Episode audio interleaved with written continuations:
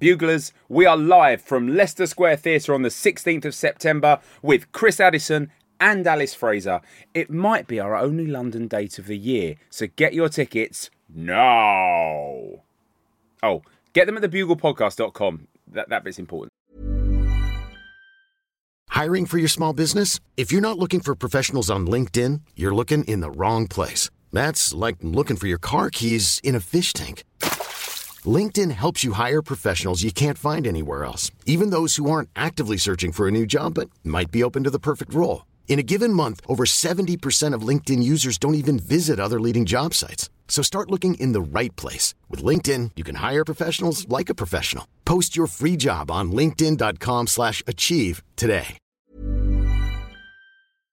This is a podcast from The Bugle. Hello, Urncasters. I am Andy Zaltzman coming to you live from Melbourne, Australia on what should have been the morning after the fifth day of the Boxing Day test. But it is not that morning because the fifth day came as close to happening as Elvis Presley came to winning the World Snooker Championship. We were so far away from having a fifth day in this test match that even if they'd played the whole match again, ball by ball from the start, exactly the same, we'd have only got past lunch on day five because the over rate was crap. No prizes for guessing which team ended up on the losing side of uh, that uh, festival of batting ineptitude uh, on a tricky pitch, it must be said. England 3 0 down. Felicity Ward joining me as always on the Urncast. Uh, if we'd started doing this series in the year 2002, this would be the fifth time in six series in Australia that I'd said, oh, f- we're 3 0 down after three. Yeah. Yeah. Andy, I don't I don't even know what to say. I spoke to a friend who is also a comedian and who is an English cricket fan and we've never had a harsh word, anything more than warmth, civility, even, you know, we've shared some stuff in our lives. And I would say he was almost rude to me this morning when we spoke. And I was trying to show sympathy for him and for the fans and for England. And he said, So you think we're cute, do you? And I was like, Oh, this is going to go badly. This is. I'm not able to get out of this, am I? So I am a little bit wary to say anything. Right. I will say, I really feel for you. I think this is a very difficult series for you to be out there and away from your family at a time when I assume you need a few hugs. It's been difficult. I've not even been able to hug my colleagues because we've all been sort of trying to keep away from each other because there's been COVID chaos through the really media has, ranks. yeah. But I mean, it's it, it's all over. Yeah. uh, Felicity. Uh, I- I've been in in uh, Australia now for almost six weeks, and I've seen five days of cricket plus a session of something that may or may not have been cricket at, at the end on, day three of the MCG test. And the Ashes is already over, which may be some kind of record, I think, for least cricket seen, uh, other than my two colleagues who were quarantined in, in Adelaide, who saw the Ashes gone after seeing three days of live cricket out of a potential 25. So here we are. We're used to the Ashes being over uh, at this stage. I mean, uh, like I said, the fifth time in six that England have been 3 0 down after three. It's all over. It's all over by the, well, recrimination and quadrennial debate about the state of English cricket and the contractually obligated final two tests and the eternal bafflement that Scott Boland took six wickets for seven runs in four overs. I mean, it was a great story, at Felicity, but in his entire first class career, I'd looked at the stats, he'd never even taken three wickets in his first four overs of an innings, let alone six in a test match. Does this make England three times rubbisher than the rubbishest state team that Scott Boland has played against? Please don't answer that question. Please don't. Okay, good. I was just checking if that was rhetorical or not. Yeah. Look, there is some uh, uh, some downsides to um, Scott Boland getting so many wickets, and that's um, he doesn't have any hair left because every time he got a wicket, all the boys would come over and, and tussle his hair, and so he's just got a bald spot there now. Nothing wrong with that. They rubbed him a bald patch. Yeah. pretty disrespectful. Yeah, that's that's what that's why my hair's like it is because every every time I tell a So many wickets? it's more a ten, sensational joke. I rub myself on the head in congratulation. I mean, you've got a luxuriant is- head of hair. that Felicity. is, think you um, draw your own conclusions. I haven't told a good joke in my life. I think this podcast would bear witness to that. Something very interesting came to light this week when I was trying to explain the rules of cricket loosely to my mother in law. And I said, yeah, the, the, England have lost the Ashes, and and she said, "Oh, so do they come home now?" And I said, "No, no, no, they've still got two more tests to play." And she said, "But they've lost." I went, "Yeah, yeah," and she said, "So why do they play?" and I went, "That's a fing good question, Joe. like if." You don't play five sets at Wimbledon if you've won by three. You know what I mean? It's Yeah. really it's a it's a walk of shame. It's the vinegar strokes of sport. A family show. I mean, it would certainly Sorry. make it would make boxing a much more interesting sport if they if they applied the same rules uh, in that. Well, if there's a knockout, you get out. you don't keep beating the shit out of a man that's unconscious. I guess, I guess it goes back to the early tours where you know you played matches to earn money from people coming to watch, and if you're getting a boat to Australia, you're not going to come home just because you've been shit Yeah. in the first three games. And also, you know, this, I mean, England's had numerous great victories in Dead Ashes series. I mean, it was uh, for 15 years really through the 90s and the early 2000s all we could cling to.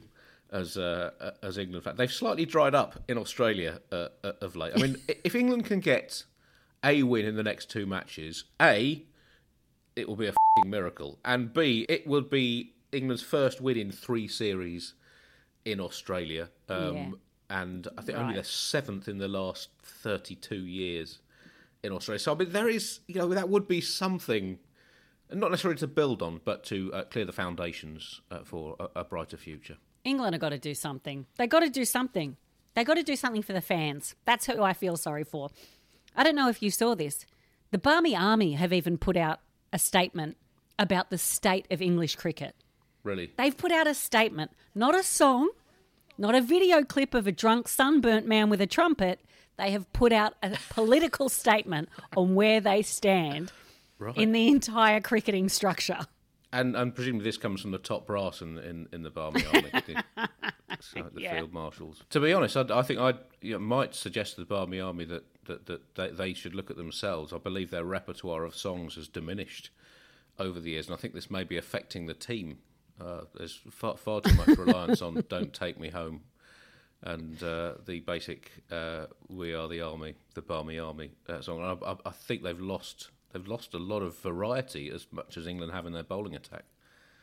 Well, that's what happens. They feed off each other. It's I a live so. show, like Yeah. any live show. So this is, I mean, this is the full statement. There, there are no jokes here. I just, I brought this up. We in the Barmy Army are loyal and passionate Test cricket fans.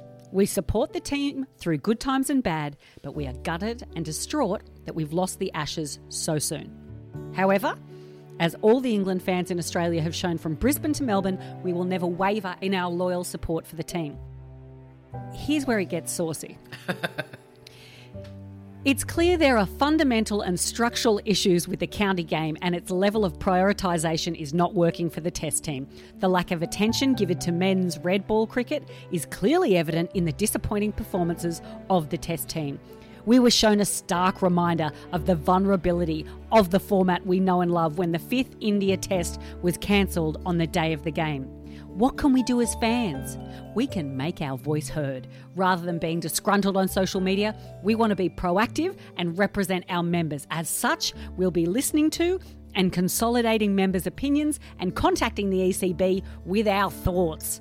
We will be partnering with Cricket Supporters Association to combine our feedback to share with the ECB. Then it says, no matter what, we remain unconditionally supportive of the England team. We've been amazed by people staying up over the world, hoping for that next wicket, next boundary, and getting behind the team. We'll certainly be right behind the lads for the next test. Come on, England.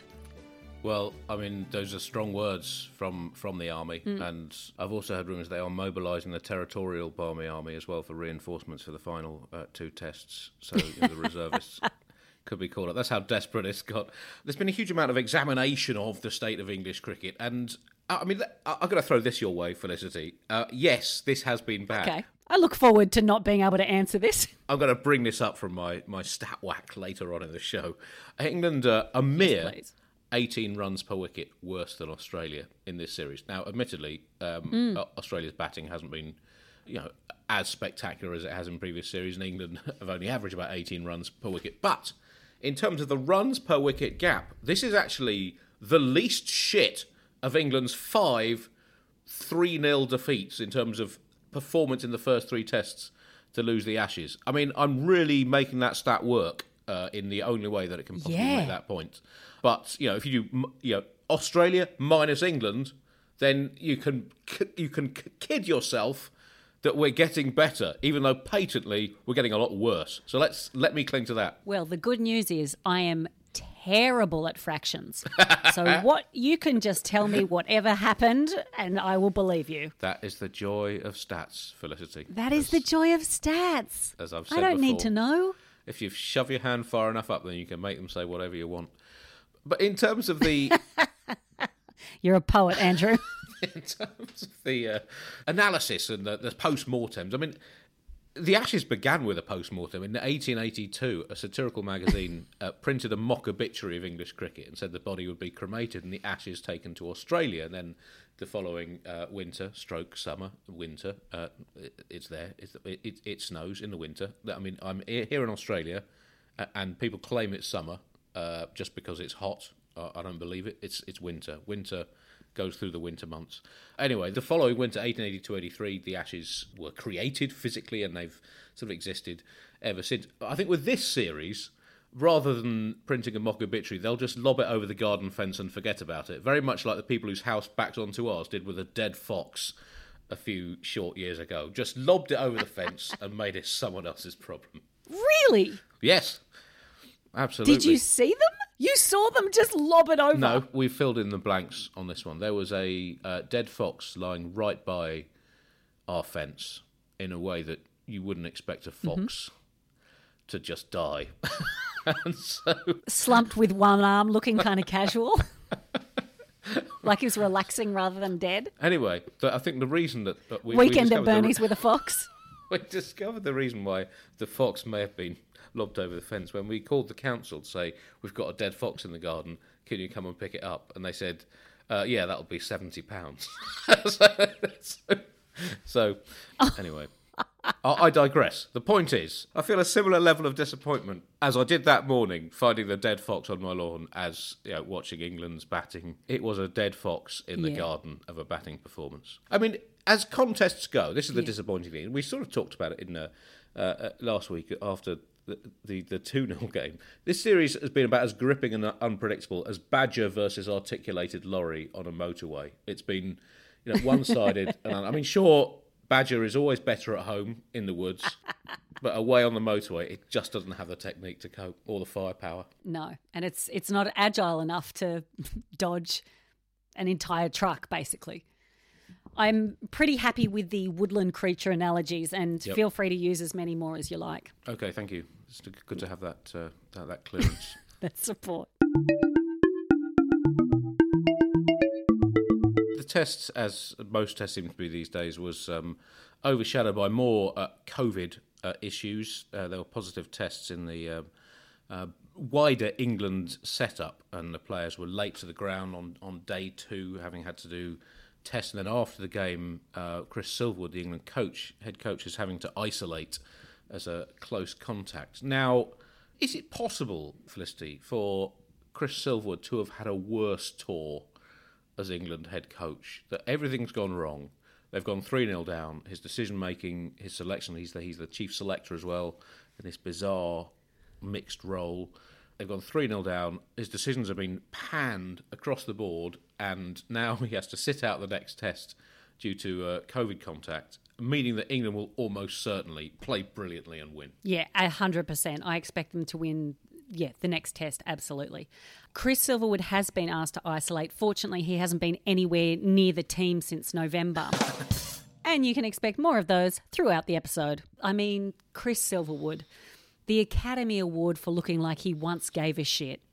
I'm sure you saw the post game interview, and it was like he just won like a thousand quid at the poker machines and made it to the G just before the game had finished. Like Leach had sent him a text saying, Are you nearby? I think it's going to finish soon. And he bolted over from Melbourne Casino and then just ran into a journalist. Like he didn't actually know what had happened with the game. He's just like, Yep, boys, 110%, game of two halves, uh, a lot of positives. You did take one of the positives. It was COVID. That was the test. It was COVID. Yes, I think from speaking to people in cricket, he's very respected as a coach, and uh, but he's clearly struggled as England supremo. And I, but it's hard to know what you know, what what can a head coach say in that in that situation. He can't really come out and say, "Fucking hell, we have been so shit." And I've been shit. Uh, he can't really do that. I mean, I mean, it'd be interesting if someone did in any sport. Joe Root did. Pat Rafter did it, the Australian tennis player. I remember him uh, after a Wimbledon final. He didn't quite say it in those terms, but uh, he said, "Yeah, I guess I choked." And uh, yeah, it was what's such Yeah. a disarming moment of uh, of honesty. Welcome to Australia, mate. Isn't that what we're known for? Disarming honesty. We're like, oh, I didn't know you were going to tell me how you really felt. I thought you were just going to lie and then gossip behind my back later. In terms of his selections, uh, Felicity, England made four changes for this Test match. Now it's the first time that they've made four changes uh, within a series in Australia from one match to the next since 1974-5 when they did it twice and they were getting absolutely hammered by uh, uh, Jeff Thomson and Dennis Lillee at their fearsome peak. It's the tenth time in 21 tests that England have made four changes.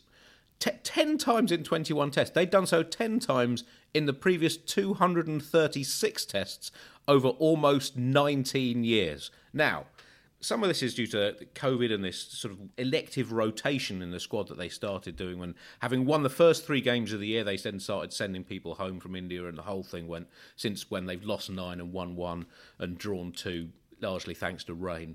The question I have for you, Felicity, and I've got the answer here on a piece of card. Are England struggling because they keep changing the team, or are they changing the team because they are struggling? Oh, this is a chicken and Right. egg situation, isn't it, Andy? I'm going to have to push you for an answer. I'm going to say kindness is important. And so I think that they're struggling because they keep changing the team. And if they just had the same team, they'd probably beat us 5 0.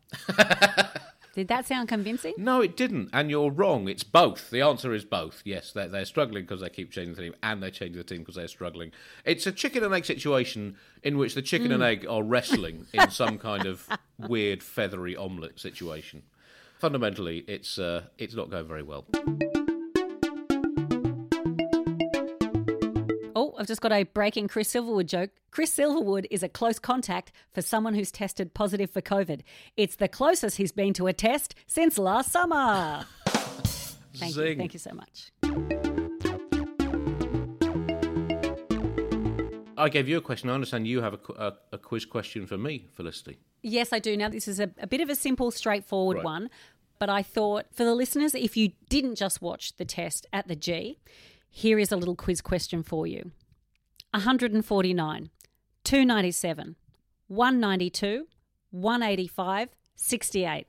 Is this Labuschagne's next Ashes scorecard, or is it the current England team's innings so far? Oh, oh, that was cruel. Six sixty-eight. That was really cruel, wasn't it? I, I've been deliberately trying not to think of the number 68 for the last three days, Felicity. Sorry. England all out for 68. I've been trying not to think of 69. It's a uh, family, family show. it's not. 68 all out. I mean, it's only England's second worst score against Australia in the last two series. Uh, it- the last six games since uh, Headingley, they bowled out for 67 and went on to win in a game that I'm sure Nathan Lyon hasn't thought of every single minute of every single day after dropping that ball with just a couple of runs needed to win, even if he subsequently won the Ashes uh, back. It's their third lowest against Australia since 1904 and their lowest in Australia since 1904. It's also their shortest innings against Australia by one ball ahead of that Leeds debacle in 2019. 117 years of Ashes cricket, the shittest innings England have had since then. It's basically equal. One run more, one ball less than Headingley. But Headingley they went on to win. Whereas here they ended up losing six wickets in four overs to Scott Boland. So this is the shittest innings England have had against Australia since and 1904 they made 101 it's the it's the worst innings against Australia since 1902 120 years the 1st of January 1902 61 all out in 15 overs I mean, the only time they played worse cricket was before women had the vote. so maybe it's time to rescind the vote Maybe that's what's keeping you d- keeping a- you back. I mean, it's an interesting and surprisingly anti-feminist angle you've taken there, Felicity. I wasn't really expecting that. Well- you know. I'm look. I'm here. I'm not like other girls.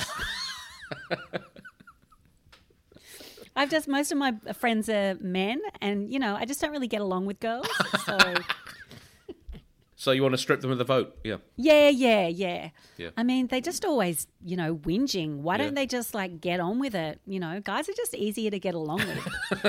For anyone who doesn't know me or doesn't understand the tone of irony or sarcasm.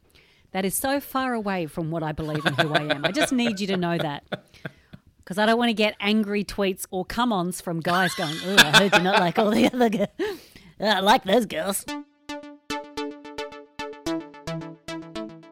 Andy, we've got another sponsorship ad this week. It's very cricket related, don't worry. Um, and it's actually something very helpful. Uh, so here it is. Let's just have a little listen and see if it's a product for you. Do you ever listen to the cricket and think, who's that commentating? No? Well, this ad isn't for you. Hi, I'm Felicity Ward, and when I'm not trying to stay awake for a near obsolete cricket format, I'm trying to figure out which damn ex player I'm listening to talk about said cricket format. We've all heard of Shazam, the app that tells you what song you're listening to. Well, now it's time to download the app that tells you who's yelling, how's that? It's called Who's That? And for just 11 Australian dollars or 49p, you can have the world of cricket sounds in your podcast. Gilly, Hussey, sometimes they sound the same. Get Who's That? Not being racist, they just get excited at the same pitch. Which Chappell brother is this? And why is there more than one? By who's that? Is it Aggers? Is it Athers? Why do their names sound the same, but their voices not at all? Wonders will never cease until you buy Who's That?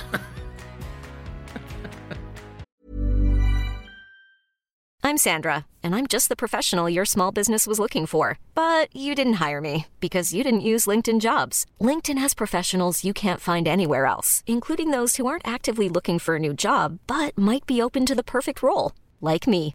In a given month, over 70% of LinkedIn users don't visit other leading job sites. So if you're not looking on LinkedIn, you'll miss out on great candidates like Sandra. Start hiring professionals like a professional. Post your free job on linkedin.com/achieve today. If you thought the only way to get a more defined jawline with natural looking results was through surgery, think again. Juvederm Volux XC is a non surgical injectable gel filler that improves moderate to severe loss of jawline definition and can help you achieve natural looking results with little downtime. Even better, this improved definition lasts up to one year with optimal treatment. No maintenance required. Improve jawline definition for a smooth, sculpted look with Juvederm Volux XC. For important safety information and to find a licensed specialist, visit juvederm.com. That's J U V E D E R M.com. Not for people with severe allergic reactions, allergies to lidocaine, or the proteins used in Juvederm. Common side effects include injection site redness, swelling, pain, tenderness, firmness, lumps, bumps, bruising, discoloration, or itching. There's a risk of unintentional injection into a blood vessel, which can cause vision abnormalities, blindness, stroke, temporary scabs, or scarring. Talk to a licensed specialist to find out if it's right for you.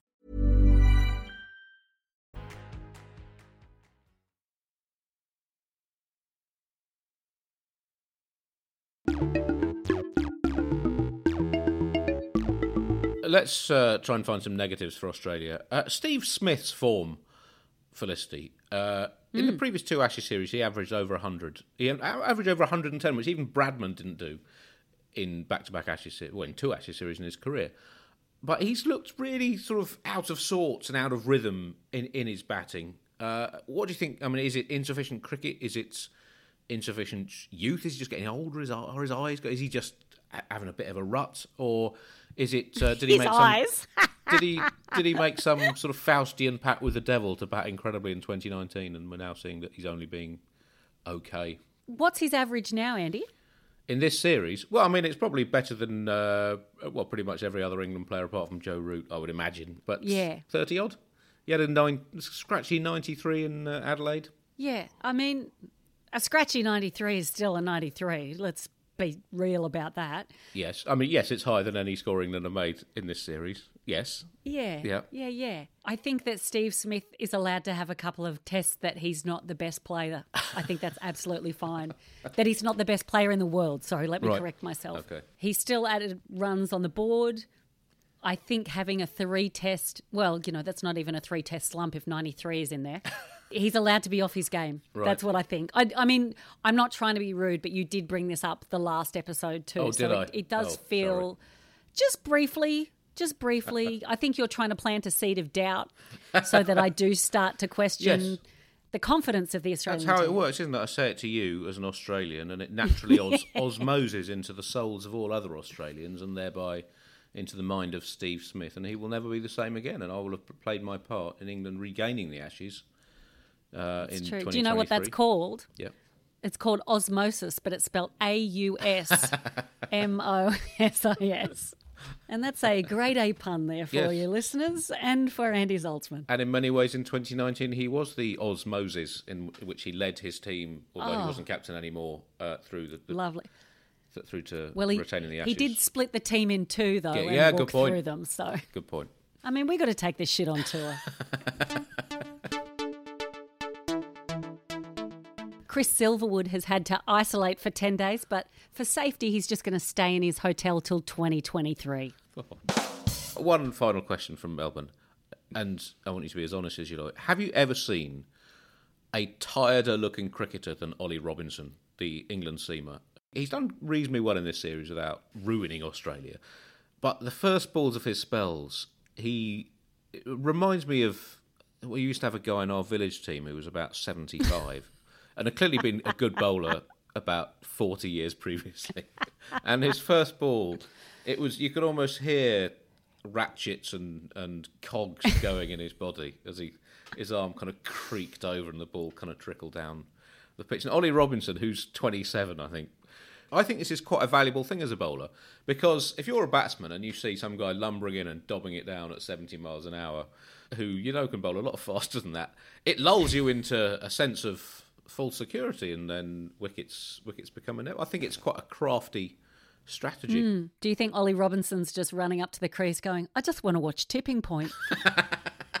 I take your Ollie Robinson and I raise you a Joe Root. Right. Yes, Joe Root has always had the somewhat demeanour of a Dickensian orphan, but he now has the appearance to match. He looks hungry. That man looks thin and tired. I watched an interview with Nasser Hussain, and he made a great point that when Michael Vaughan started captaining the one day team, he had an energy that Hussain knew he couldn't match. And that's when he knew his time as captain was over.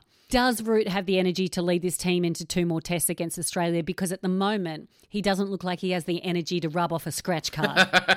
I think that's a fair point. I mean, he's had a lot to cope with as England captain, captaining a team that's crumbling.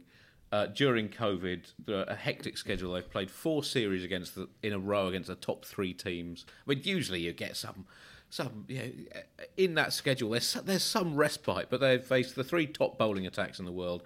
All the batters apart from him have failed massively, uh, and they've all got a lot. He's uh, here's an interesting stat. I think there's 14 players who played for England last year and this year, 2020 and 2021. Only Root has averaged more this year than last year. And that includes not just all the specialist batsmen, but all the wicket keepers, all rounders, and bowlers. Every single one has got worse at batting this year, apart from Root, who's had one of the best years a Test batsman's ever had. So you can understand him just being being knackered, and you know it's his second time in Australia getting thrashed.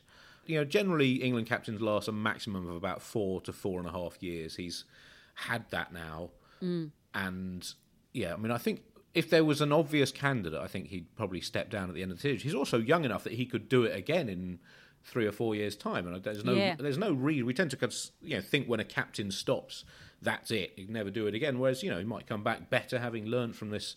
You know what's been a you know an interesting up and down five years. Is you know his win rates are similar to uh, Alastair Cook before him. So I'd be surprised if he carries on after this. I would like to see him enjoy the game again because he does not look like he's enjoying the game. He looks tired and disappointed most of the time that he's out. Even when he hits a six, he's like, oh, I'm just going to have to keep hitting more of those, aren't I? the look on his face as well, particularly when you see him walk out to bat, there's an unmistakable look on his face which says, "Oh shit, I'm coming in at f- all for two again." England's average score at the fall of the second wicket in 2021 has been, I think, 36.2 after the Melbourne Melbourne Test, and so when you're captaining and then you have to go out to bat straight away with your team in trouble, it's been it's been absolutely brutal for him. And yeah, I think I don't think the team's sorry- actually sorry for him. recovered from heat stroke in Adelaide. I think the ones that don't have COVID have heat stroke. Wasn't it 37 degrees one day that they were playing? Just uh, it was one, uh, one. I can't quite remember. It's all a bit of a blur. It all got quite chaotic. And there was one day when it was really hot. We don't really feel it so much in the commentary boxes because they tend to be air, air conditioned. And it's but there was one day just walking to the ground and you just sort of arrive drenched and exhausted. And you think, how do people play professional sports in this? I always think that watching the Australian Open when it gets. I mean, you see Yeah. players just literally boiling and you know becoming Yeah. casseroles during the course of a game. Well, that's what I think about this England team. They need to be training in a kiln. They don't have access to these kind of conditions. They don't come out and play the Sheffield Shield for Australia, Well, or do they? No, but should they? Now, I'm going to throw this at you, Felicity. Uh, there's been a lot of talk of the inadequacies of county cricket. I think there needs to be a global scheme where countries send their A team or their youth team or you know just a, some kind of selection team to play in the first class competition of other countries. So you'd get say a you know a Pakistan A coming to oh. play a season in the county championship, England A playing a season in the Sheffield Shield, and a, a global scheme around the world. I think it would benefit. It would be quite expensive. A lot of the players obviously have there's the the T20 behemoth gnawing away at cricket from the inside might make it logistically awkward, but I think it's something that ought to be feasible and would benefit all cricket nations. Discuss. A little student exchange Yes. program. I love it. I mean, it worked for, well, a lot of people in my Japanese class. I couldn't afford to go to Japan, but, you know, it seemed to work for them and, and bully for them. Yes, I went on a French exchange and I came back with a, newfound respect for cheese and ham toasties, which was all they seemed to eat um, in, the house I was in. Well, that sounds très f- beyond. you have to excuse me, I speak a little German. Um, I love it, Andy. I absolutely love it because what you get with any kind of cultural exchange program is you get to see the rest of the world and uh, you get to understand how other people live and how other people play cricket. And something that's come up time and time again, almost every time I talk about cricket, definitely on this podcast before or in the previous incarnation, is cricket in India, cricket in Australia is something that people play on a daily basis, that people play it in their backyards, in their driveways. Girls play it at school. It's a, a working class game. And I say working class actually to mean everyone kind of has a crack at it. Whereas over here, it's it's not. People play football. You know, you take a football to a picnic or whatever. But unless you've got full whites and pads and kit, it doesn't seem like something you just like whip out at the park. That sounded rude. that, that is well, it's certainly true now. I mean, I think in it didn't used to be the case. I mean, English cricket has always been riven by class to the extent where, up Yeah. until relatively recently, professional players and amateur players in the same team would use different dressing rooms, and in some grounds would use different uh, gates to get onto the pitch. Uh, it, it was, I mean, really weird. England didn't. Uh, it was viewed for a long time that a professional could not captain England at, at cricket. I think that, that only changed after the, the Second World War. But it used to be the case that you know cricket was much more of a universal sport in England. Uh, and even when, when I was a kid, there were you know there were some privately educated players in the England team, but the vast majority weren't. Whereas now, the vast majority have come through private schools. Now this is you know not to not to say they shouldn't pick private school players, but it highlights the fact that there must be a large amount of talent that used to be going into cricket that is no longer going into that for various reasons uh, relating to you know the changes in society, the the lack of visibility of cricket as a sport since it went off off free to air, the, the the flogging off of school playing fields is one of the greatest acts of social vandalism perpetrated over decades by various governments. So the upshot is as you say, it is much less of a universal game in England than it used to be. I'm not sure it was ever as universal as it is in, in Australia and India, uh, as you were saying, and Pa- Pakistan and, uh, and other places. But I think one of the reasons behind England's struggles is the lack of depth. Uh, I mean, in some ways, they're getting you know the facilities at private schools now are such that they're almost getting ready-made professional players, but Yeah. you know the talent pool I think must be shallower. I mean, it's so it's so stupid because what you need to do is harness young, angry working class men's fury. And what better way to do that than to get them to hit something with a bat or throw a ball at someone? Now, yes. So, well, I mean, I think you're absolutely onto something here, Felicity. I would go further than that, even, and say that cricket is the only thing that should be taught in state schools because it's obviously a the greatest thing that ever existed. B it teaches you about life. It's it's a it's a metaphor for the human condition. Uh, as you say, it's an outlet, and uh, oh, cricket and drama. That's that's the only things I want taught at my kids' school. It teaches you patience. It Yeah. teaches you dexterity. It teaches you about teamwork. Yeah. It teaches you how to tell someone to f off without the microphones hearing you. If- uh, these are all valuable life skills, and Valuable life lessons. it teaches from my memory of uh, cricket at school it teaches you about fear and failure as well. And these are important things to get baked into your existence. So the, i want cricket and drama because that's the skills my kids need the ability to pretend that they are living happy and fulfilled lives have jobs that they want to do and own their own homes which you know I think for their generation is going to be absolutely crucial. Well it's good that in this cricket podcast we've sorted out the education problems for for the united kingdom thank you Well, Barmy Army, if you are listening, we've just solved the problem. So if you could take that to the ECB, that'd be lovely. I also love the idea of the entire Barmy Army not being allowed in to speak to the board of the ECB. So they all just stand outside and sing. Their, they sing their suggestions. Oi, oi! One of the things that we would like to see is more focus on the working class county cricket. But hi, hi, hi, hi. It could work. On the subject of songs, uh, we have a song, Felicity, specially commissioned Can you believe it? for the Urncast. We have a lovely friend, Geraldine Quinn, long-time friend, long-time cricket lover, long-time musical comedian.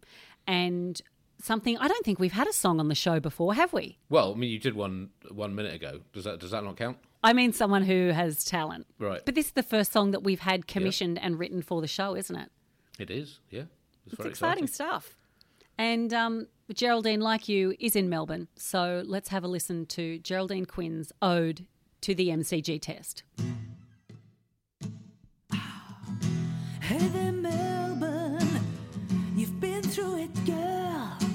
And during the very longest lockdown in the world, at least we got the third test. Started Boxing Day. The English team had everything for which to play. By Monday afternoon, they were giving us a fight. I went to bed that evening a little too late at night, and then I missed it. I slept in and I missed it. I tuned in late and with 68, the Brits were in the shit. Oh golly gosh, I missed it. 80 minutes and I missed it. I guess we still have 2023. You have to concede that it was poetry. When debutant Scott Boland was the one who held the key. Six of seven, kinda heaven. Look, you have to laugh. I wish I hadn't slipped in for an hour Joseph, you've reached a new frontier. You match the global record of ducks within a year. Oh, but I missed it. Quack, pardon me, I missed it. Don't get mad, I do feel bad. It was so goddamn quick. I mean, bloody hell, I missed it. Too tired, I missed it. I guess we still have 2023. Truly wish you the best at the SCG. Yes, Geraldine Quinn sleeping in and missing the game. And we all know from last episode how painful it is to miss the cricket. Yes. Could I also just say, um, if anyone does want to find out more about Geraldine Quinn, her website is Geraldine Quinn, and that is with two N's dot com.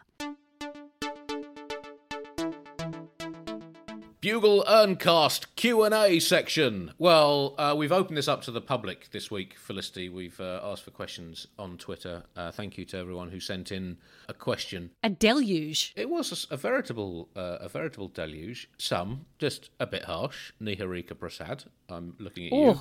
Should England lose its Test match status? I mean, in the previous series of this podcast, that would be called an undoubted sick burn, Nerika. Absolutely brutal. I mean, in terms of teams losing their test status, it was often said about Bangladesh in the early years of their test existence when they lost pretty much every game that they should lose their test status. They are the only team that's had a worse collective batting average in a year of test cricket this millennium than England in 2021. They had about three or four oh. years in the 2000s when they were worse than England, and that's even factoring Joe Root into the equation. That's right. I don't. I don't have any more jokey ways to apologise or show compassion to you. It is so relentless. I'm immune. I'm immune. A lifetime of pain. At Wambling Future asks, can England outsource their Ashes campaign to India, who seem to have a better chance of winning in Australia? And India have won their last two series in Australia. It's a global marketplace. This makes perfect sense to me. If you know we pay India to play the Ashes for us. I mean, that does have echoes of colonisation. I'm, I'm not. Yes, It feels like a through. very English sentiment to go. Could we just outsource this to India? It's like, it's huh? The British way, Felicity. It is the British way. Is there another country that we could pay to do our dirty work? Hopefully, someone that isn't, you know, the same colour as us. I think this is the acceptable side of colonialism. It's it's acknowledging that other countries are better than us at things that we used to be good at, and uh, allowing them to do it for us. I think that's perfectly fair. Sure, sure, sure, sure. I loved the next one, the um, the Shah of Blah. The question was Should the UK rejoin the EU and import South African batters via Kolpak laws in order to improve their batting? Now, this is the problem when you ask Bugle followers for questions. They end up outsmarting you with recondite and obscure legal references. I cannot participate in this question. Well, the, the Kolpak laws, it was Uh, Ped will, I'm sure, back me up or correct me on this. It was a um, Kolpak was a Slovenian handball player, and it was a court case about where he, he was allowed to play sport in the EU. And an upshot of this, by a circuitous route, was that South uh, South Africans could play county cricket. Not as overseas players, and England uh, also uh, sort of helped the, the, the, the talent drain from South Africa boosted England's ranks for several years. But since we left the EU, this pathway is no longer open, and we've missed out on numerous potentially outstanding cricketers that really should be the backbone of England. and all the more galling is that Marnus Labuschagne, born in South Africa, um, moved to Australia as a child, but can't help feeling he slipped through the net. Oh, absolutely. Ped has corrected me. Slovakian, not Slovenian, apparently. Thank you. Devon Conway of New Zealand scored a double hundred against England, played in South Africa to his mid 20s. I mean, he definitely, definitely should be playing for England. I mean, even, you know, the likes of Kagiso Rabada, currently in the South African team. Basically, yeah, we could have had. England have lacked the fast bowlers. You've got Rabada and Ngidi doing very well in the Test match against uh, against India. They've uh, got Anrich Nortje bowls over 90 miles an hour. These should be the backbone of England's fast bowling attack in the Ashes. Yep. Thanks, Brexit. You've ruined everything. Yep. You'll never have another KP again. Marco, who goes by the tag at Ozlofer, uh, have England considered naming extras as their next captain, sundries, as they're known in Australia, seeing as uh, they are England's most consistent performer after Joe Root? Uh, well, I mean, this was. Uh, bit- we've been tracking the Root stats through the year. He's ended up with 1,708 runs, the most uh, third most by a player in a calendar year. 3.2 times as many as England's next top scorer, a record by an embarrassing margin. 1,178 runs more than Rory Burns, also a massive record. Extras was third after Rory Burns as top scorer. But I- I'm going to pick pick you up on this, Marco, because actually extras haven't had that good a year. Out of all the years in which England have played at least 15 tests, they this is the year that they've had the fewest extras. So even extras have been And off form improving. for England this year. So I'm not having it. I was actually going to, before I read these, I was going to make a joke saying that at the SCG test, the openers now are Rory Burns and extras. We could just retire the number two batting position. Like you get, you know, football teams retiring Yeah. shirts. We don't have openers anymore. We have an opener. Yeah, India nearly retired the number four position when Tendulkar retired. Just go straight from three to five, just lose an automatic wicket. That's out of respect, though, not out of desperation. Daniel Norcross, who was a, a, a guest on our review of the Brisbane, the first of the three debacles uh, that we've had so far, sent us this question. In the one parallel universe, and it will be only one, where this England team beat this Australian team, how do they do it? Well, Daniel, long-time fan of the show, uh, you can also listen to Daniel's own uh, cricket podcast. Uh, with Steven Finn and Toby Tarrant. There are, as you well know, 287 parallel cricket universes. The idyllic, perfect one, in which England won this Ashes series, had A. A rusty, out of practice Australian team in turmoil after the sudden resignation of their captain after a frank, for a frankly embarrassing reason, still uncertain after losing a home series to an injury ravaged India. B. An uncharacteristically cool Australian summer, leading to a couple of pitches that suit English bowlers. C. An England team battle hardened after a year of tough Test cricket, enlivened by the return of their talismanic all rounder. D. Australia losing its best bowler for the second Test and its second best bowler for the second and third Tests. E. England winning the crucial first toss of the, of the series in conditions tailor made for their bowling attack. F. Steve Smith out of form, relatively, and ageing David Warner battling to keep the flame alive. Harris and Head haunted by their failures in England in 2019. And crucially, G. They would have had in this parallel universe at least one decent practice match. They'd have had Jofra Archer fit, Harold Larwood back from the dead, and Len Hutton brought back to life as well and given the elixir of eternal youth. Ian Botham popping out of a TARDIS in his late 1970s pomp saying, What year is it? Ollie Pope having become the Ollie Pope he should have become rather than this curious shadow version of Ollie Pope that he actually has become. Jasprit Bumrah granted instant English citizenship, Marnus Labuschagne repatriated to South Africa, and Pat Cummins arrested and put on trial in The Hague for crimes against humanity for his role in the 13th century crusade. Then then I think it would be one all after three. So it would have been a draw, draw in Adelaide. So I mean, it was just that crucial seventh factor that didn't fall into place. It's always the seventh, isn't it? Just a couple of quick ones. Filth D um, says, "Did you have a little bet on for the Ducks record? Were you worried at how close to the wire that got?" Well, we again, this is another thing we've been. Uh, I've, I've certainly been tracking on TMS into the early months of the year. The most ducks in a year, fifty-four. England equalled it uh, with the final duck of their second innings. Ollie Robinson's duck equalled the record most ducks by a team in a year. But this England team had one fewer match than the 1998 England team, so they win it on a tiebreaker. yes. Also, they had way more ducks in the top order, so they those ducks were more punishing, more damaging to England. So yes, it's been the duckiest Test year in uh, in history. They, I mean, they really stepped up to the plate because it looked only one duck in the first That's innings. what you they thought, do. Uh, four in the second innings. Australia said to them at the beginning of the year, go duck yourself, and they did. Thank you for your contributions to that. I hope we've answered every possible question about this series so far. Well, that brings us almost to the end of this episode of the Bugle Ashes Urncast.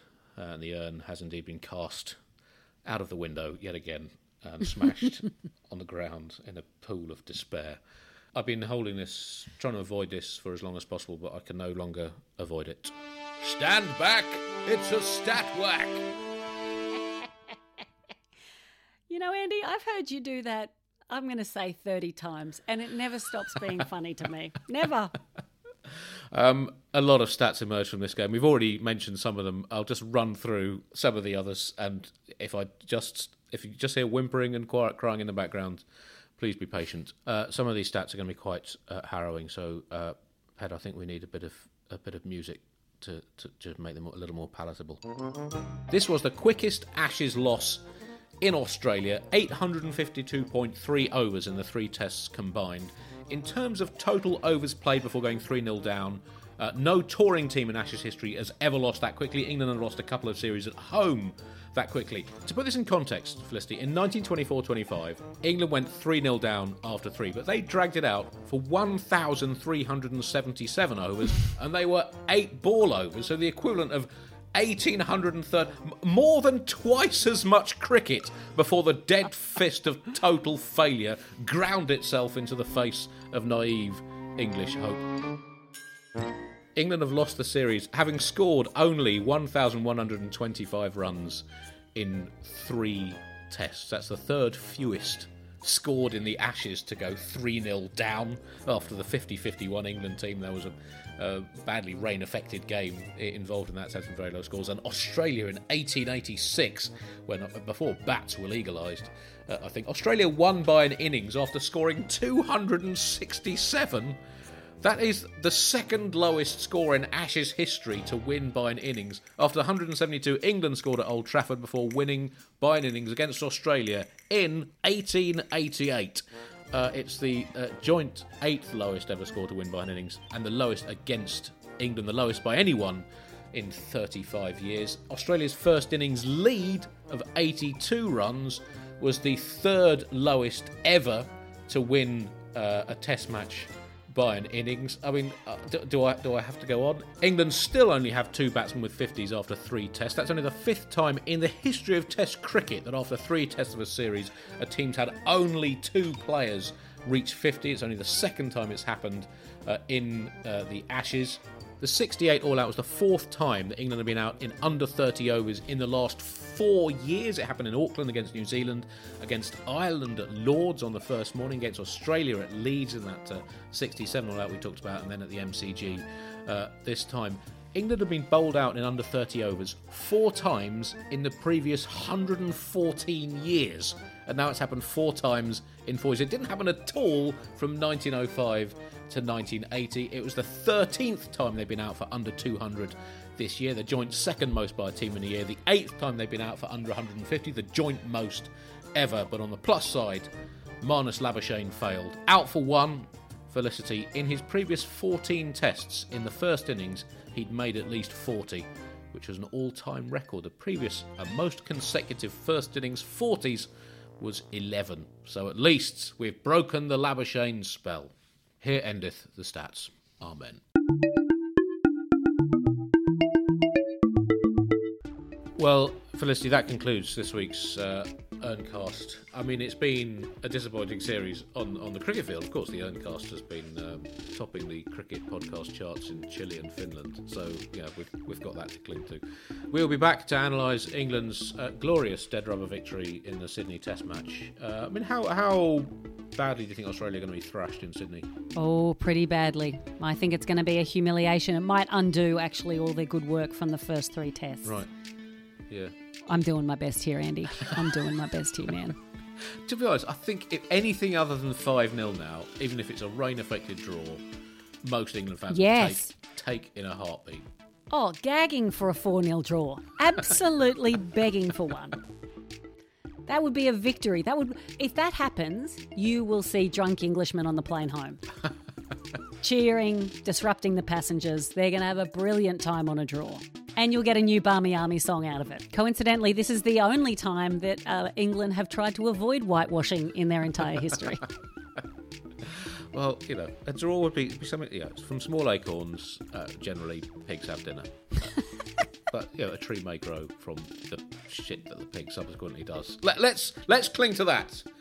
Thank you for listening. We'll be back next week to analyse England's glorious thrashing of Australia in the SCG test that now seems inevitable. From me, Andy Zaltzman, here in a frankly delusional Melbourne. Uh, goodbye. And Felicity Ward in a very cold London apartment. Farewell. You can listen to other programmes from The Bugle, including The Bugle, The Last Post, Tiny Revolutions, and The Gargle, wherever you find your podcasts.